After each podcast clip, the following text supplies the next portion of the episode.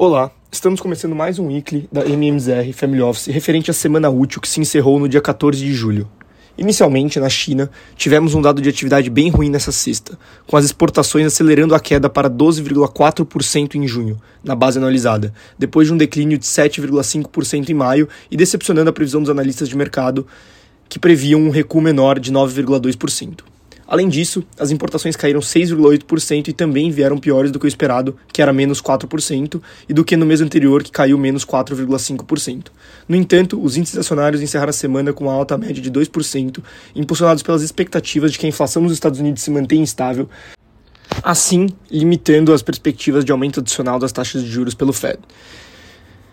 Além disso, também temos a esperança de mais estímulos na China, o que impulsionou o mercado. No início dessa semana, a China estendeu um pacote de resgate para o setor imobiliário do país, que enfrenta dificuldades, e incentivou as empresas de tecnologia a apoiar uma economia em desaceleração, aumentando a esperança de que a repressão de Pequim a várias indústrias tenha chegado ao fim. Quanto à Europa, as atas da reunião da política monetária do BCE realizada em junho, mostraram que os diretores, em geral, concordam que o Banco Central considera elevar as taxas de juro além de julho devido à preocupação com a inflação persistentemente alta, o que levantou dúvidas sobre o alcance da meta de inflação em um prazo razoável. Vale destacar que a maioria dos membros apoiou o aumento de 25 pontos percentuais em junho, e além disso, já se ventila uma indicação de aumento de 50 pontos base na taxa de juros pelo BCE na próxima reunião, devido ao risco de inflação mais persistentemente mais alta nos países. O BCE também enfatizou que as decisões futuras dependem de dados disponíveis e reiterou que adotará uma abordagem reunião a reunião em um ambiente incerto, especialmente considerando que as taxas de juros estão se aproximando de um teto. Já no câmbio, o, euro fechou acima do 1 dólar e 11 centavos, atingindo seu nível mais alto desde fevereiro de 2022, à medida que os dados de inflações mais fracos do que esperado nos Estados Unidos aumentaram as expectativas de que o Federal Reserve esteja se aproximando do fim de sua atual política de aperto de juros. Ao mesmo tempo, os investidores acreditam que o Banco Central Europeu ainda tem um trabalho a fazer no combate às pressões inflacionárias na zona do euro, apesar de dados que indicam desaceleração do crescimento econômico e da inflação na região.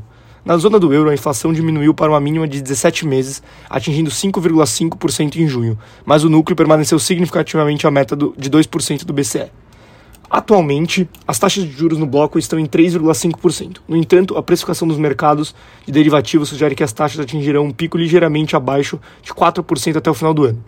Nessa linha, o DXY, cesta que mede a força do dólar contra uma cesta de moeda de países desenvolvidos, apresentou uma desvalorização expressiva na semana e fechou abaixo dos 100 mil pontos após longo período acima desse patamar.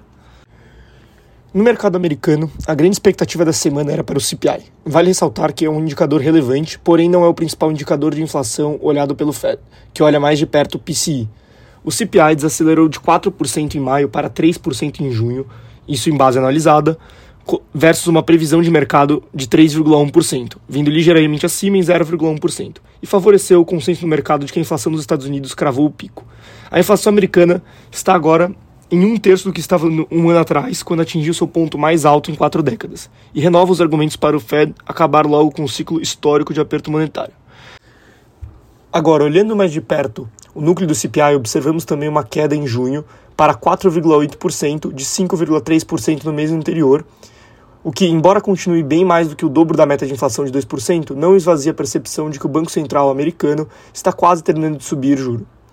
A leitura mais suave da inflação disparou para quase 82% na ferramenta do CME, a estimativa do mercado de que o BC de Powell deixará o juro estável na reunião de setembro, ou seja, sobe agora em julho e depois para.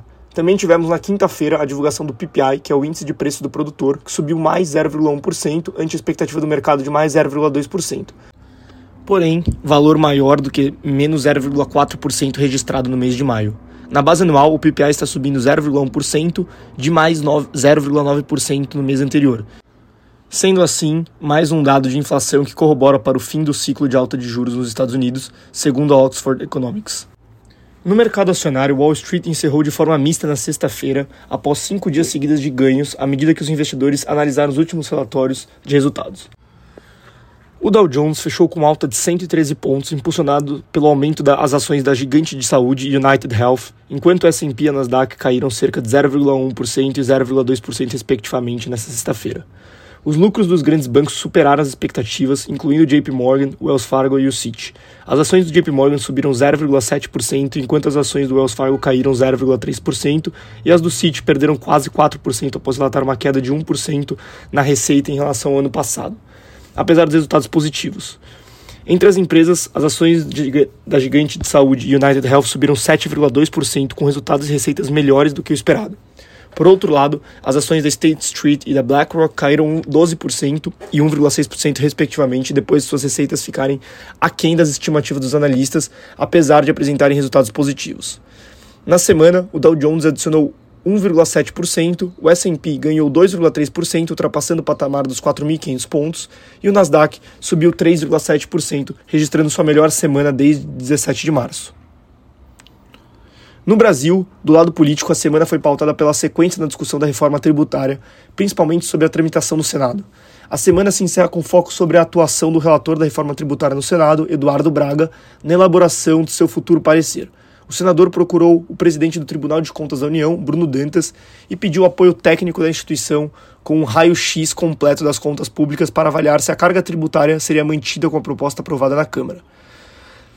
O secretário extraordinário da Reforma da Fazenda, Bernardo Api, afirmou que a versão aprovada da PEC saiu com mais exceções do que o desejado pelo governo, mas ainda assim, o ministro Fernando Haddad disse que acredita que a alíquota do IVA poderá ficar em um patamar inferior a 25% ao longo do tempo, sem que isso leve à perda de arrecadação para o governo federal, estados e municípios.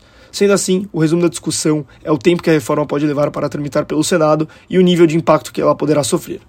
De dados econômicos, o destaque da semana ficou para a divulgação do IPCA de junho, que teve deflação de 0,08%, ante uma alta de 0,23% em maio, enquanto o consenso de mercado era de uma queda de 0,10%. Na base anual, atingiu 3,16%, de 3,94% no mês anterior, e a projeção no mercado era de 3,14%.